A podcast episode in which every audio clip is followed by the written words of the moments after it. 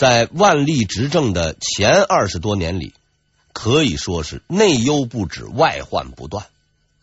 他的祖上给他流传下来的，也只能算是个烂摊子。而蒙古、宁夏、朝鲜、四川，不是叛乱就是入侵，中间啊连口气儿都不喘。这个军费是激增，国库吃紧。可是二十年了，国家也没出什么大乱子，所有的困难他都安然度过。因为什么呢？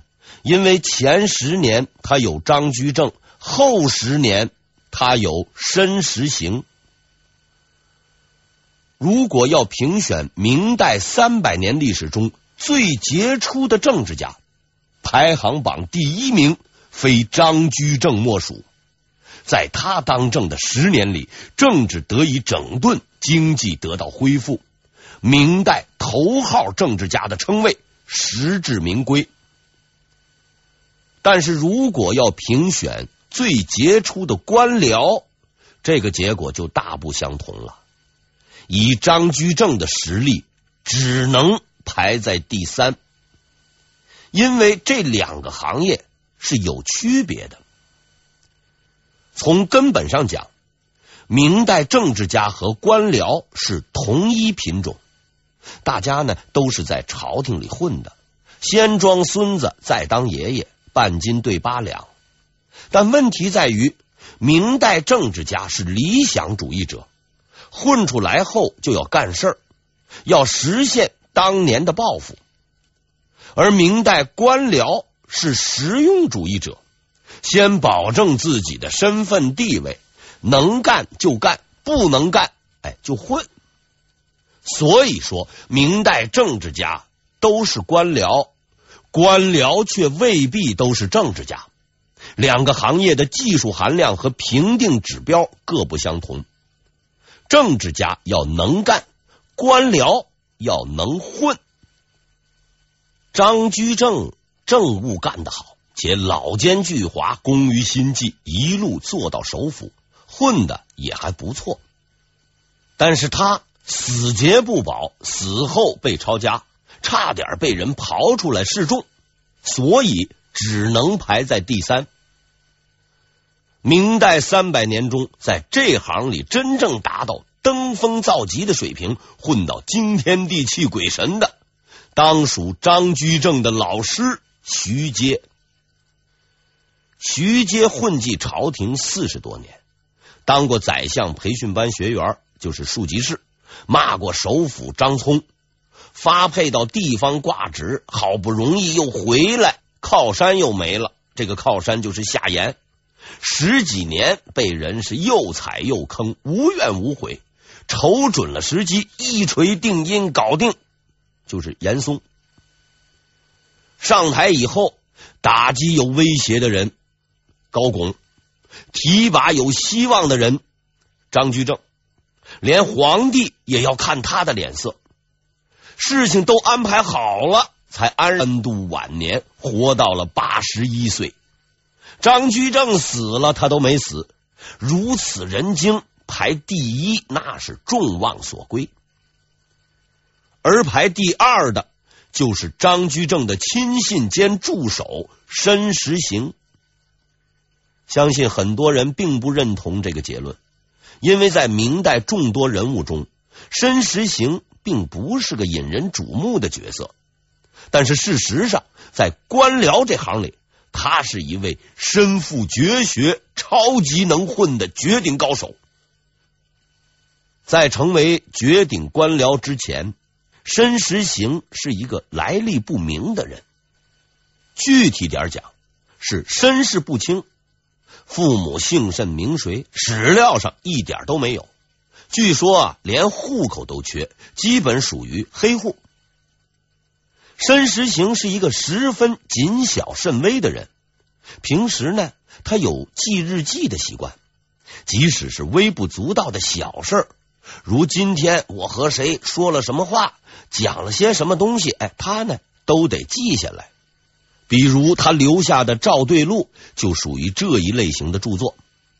此外，他也喜欢写文章，并有文集流传后世。基于其钻牛角尖的精神，他的记载是研究明史的重要资料。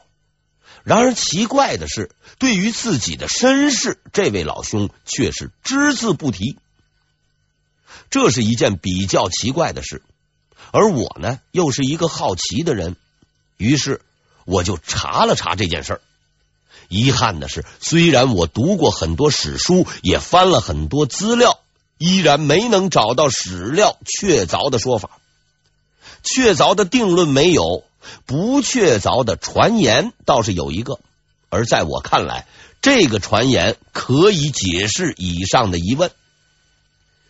据说，注意这个前提啊，据说嘉靖十四年，也就是一五一五年的时候，有一位姓申的富商到苏州游玩。遇上了一位女子，两个人是一见钟情，便住在了一块儿。过了一段时间，这个女的怀孕了，而且还把这个孩子给生了下来。这个孩子就是后来的申时行。可是，在当时，这个孩子不能随父亲姓申，因为申先生 有老婆。当然了。在那万恶的旧社会，这似乎也不是什么违法行为。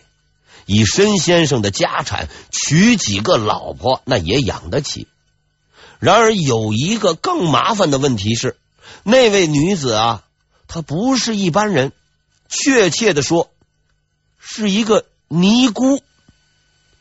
所以在百般无奈之下，这个见不得光的私生子就被送给了别人。这爹娘都没见过就被别人领养，这么个身世确实比较不幸。但是不幸中的万幸是，这个别人倒也并非普通人，而是当时的苏州知府徐尚珍。徐尚珍很喜欢这个孩子，并且给他取了一个名字徐实行。徐实行的童年非常幸福，从小就不缺钱花。丰衣足食，家教良好，而他本人呢，悟性还很高，天资聪慧，二十多岁就考上了举人，人生对他而言顺利的不见一丝波澜。但惊涛骇浪终究还是来了。嘉靖四十一年（一五六二年），徐实行二十八岁。即将上京参加会试，开始他一生的传奇。就在他动身前夜，徐尚真找到了他，对他说了这么一句话：“其实你不是我的儿子。”没等徐实行的嘴合上，他就把之前所有的一切和盘托出，包括他的生父和生母。这是一个十分古怪的举动。按照现在的经验，但凡考试之前，即使平日怒目相向，这时候家长也得说几句好话。天大的事情，考完了试再说。徐知府偏偏选择这个时候开口，实在是让人费解。然而我理解了，就从现在开始吧，因为在你的前方将有更多艰难的事情在等待着你。到那个时候，你唯一能依靠的人只有你自己。这是一个父亲对即将走上人生道路的儿子的最后祝福。徐实行沉默的上路了。我相信他应该也是明白的，因为在那一年会试中，他是状元。中了状元的徐实行回到了老家。真相已明，恩情犹在，所以他正式提出要求，希望能够归入徐家。辛苦养育二十多年，而今状元及第，衣锦还乡，再认父母，收获的时候到了。出乎所有人的意料，他的父亲拒绝了这个请求，希望他回归本家，认祖归宗。很明显。在这位父亲的心中，只有付出，没有索取。无奈之下，徐实行只得怀着无比的歉疚与感动，回到了申家。天上掉馅饼了，状元竟然都有白捡的。虽说此时他的生父已经去世，但申家的人毫不犹豫的答应了他的请求，敲锣打鼓、张灯结彩的把他迎进了家门。从此，他的名字叫做申时行。曲折的身世，幸福的童年，从他的养父身上，申时行获取了人生中的第一个重要经验，并由此奠定了他性格的。主要特点：做人要厚道。当厚道的申时行进入了朝廷以后，才发现原来这里的大多数人都很不厚道。在明代，只要进了翰林院，只要不犯什么严重的政治错误，几年之后，运气好的就能分配到中央各部熬资格。有才的入阁当大学士，没才的也能混个侍郎啊、郎中。就算点儿背派到了地方，官儿也升得极快。十几年下来，做个地方大员也不难。有鉴于此，每年的庶吉士那都是各派政治势力极力拉拢的对象。申时行的同学里，但凡机灵点的。都已经找到了后台，为锦绣前程做好准备。申时行是状元，找他的人自然络绎不绝。可是这位老兄却是岿然不动，谁拉都不去，每天就在那儿埋头读书，毫不顾及将来的仕途。同学们一致公认，申时行同志很老实，而从某个角度讲，所谓老实。就是傻。历史的发展证明，老实人终究不吃亏。要知道，那几年朝廷是不好混的。先是徐阶斗严嵩，过几年高拱上来斗徐阶，然后张居正又出来斗高拱。总而言之，是一塌糊涂。今天是七品盐官，明天升五品郎中，后天没准啊就回家种田去了。你方唱罢我登场，上台洗牌那是家常便饭，世事无常，跟着谁那都不靠谱。所以呀、啊，谁也不跟的申时行，还别说笑到了最后。当他的同学纷纷投身朝廷拼杀的时候，他却始终待在翰林院。先当修撰，再当左庶子，中间除了读书写文件外，哎，还主持过几次讲学经验，教过一个学生。这个学生又称万历。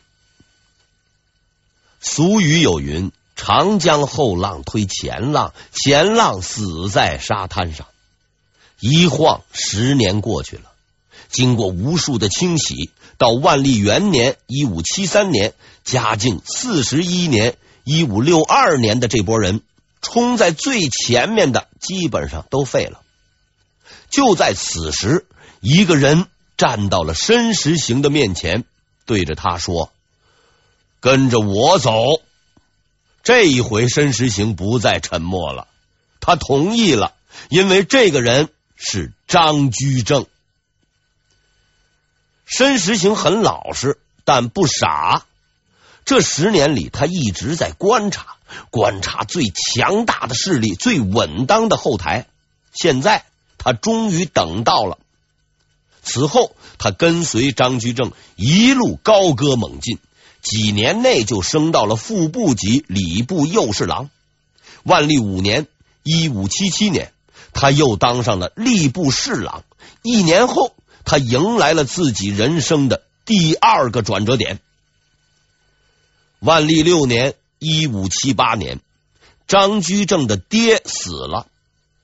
虽说他已经获准夺情，但是那也得回家把老爹给埋了啊！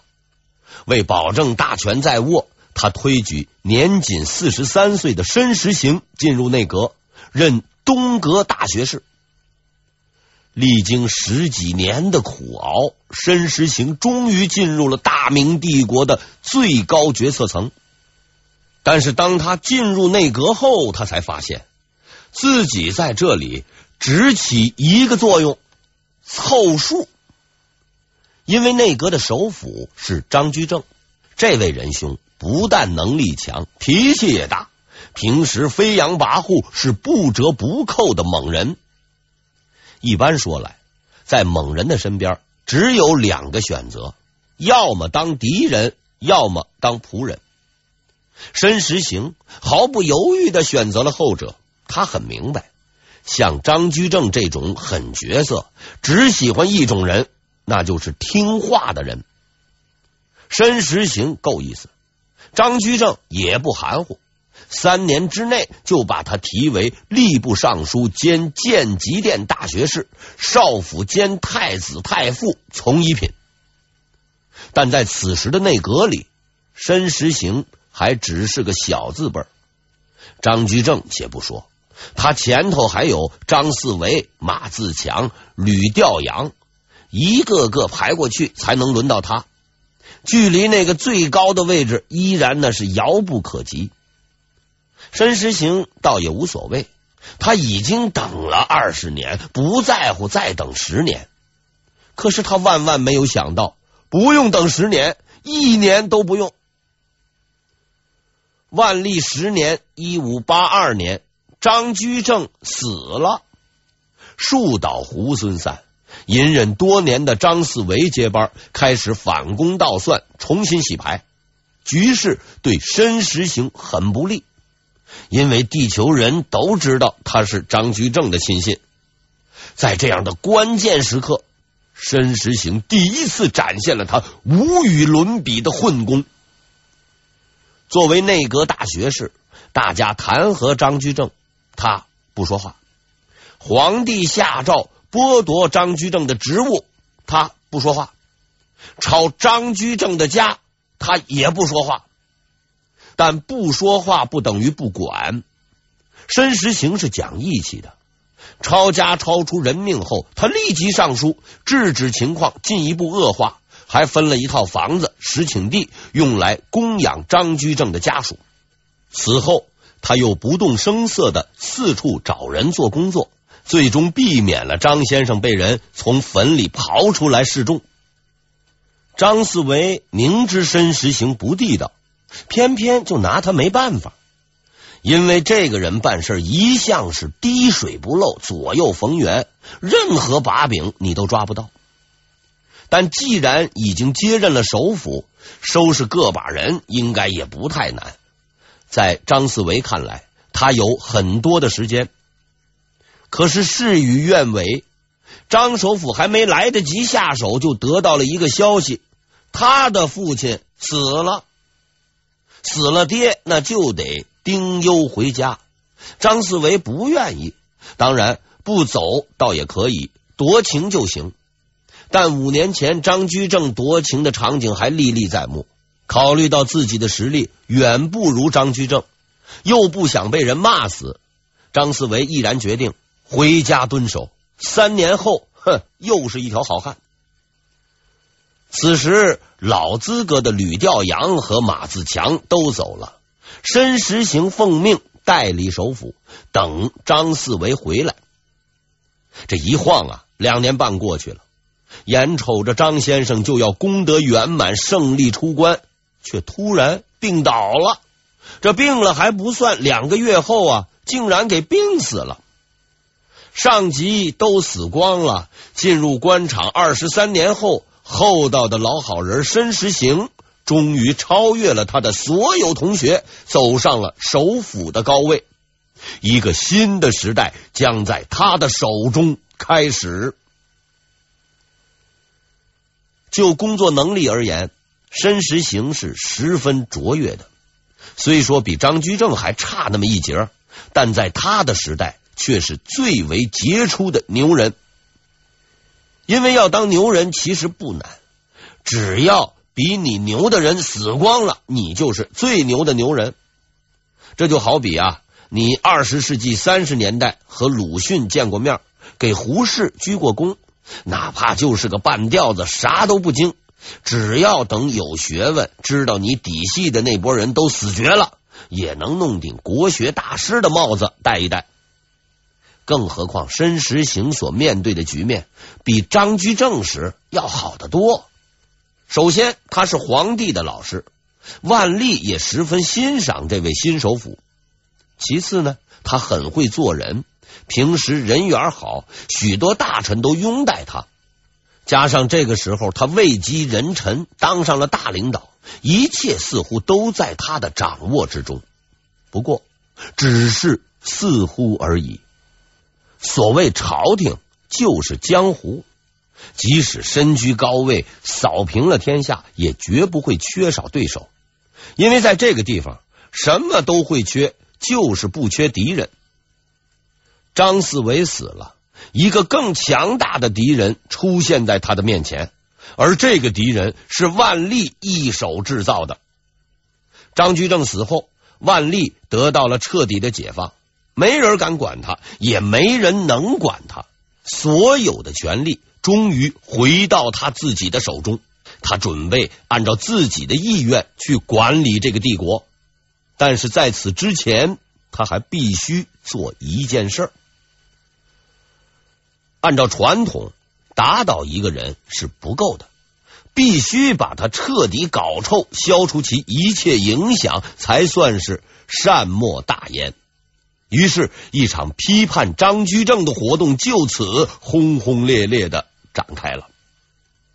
张居正在世的时候，吃亏最大的是言官。不是罢官就是打屁股，日子很不好过。现在时移世易，第一个跳出来的自然也就是这些人。万历十二年（一五八四年的三月），御史丁慈吕首先发难，攻击张居正之子张四修当年科举中第，是走后门的关系户，云云。这是一次极端无聊的弹劾。因为张四修中第已经是猴年马月的事了。张居正死后，他已被发配到边远山区充军，都折腾到这个份上了，还要追究考试问题，这是典型的没事找事儿。然而事实并非看上去那么简单，事实上这是一个设计周密的阴谋。丁慈吕虽说没事干，却并非没有脑子。他十分敏锐的觉察到，只要对张居正问题穷追猛打，就能得到皇帝的宠信。这一举动还有另一个更阴险的企图。当年录取张四修的主考官，正是今天的首辅申时行。也就是说。打击张四修不但可以获取皇帝的宠信，还能顺道收拾申时行，把他拉下马，一箭双雕，十分狠毒。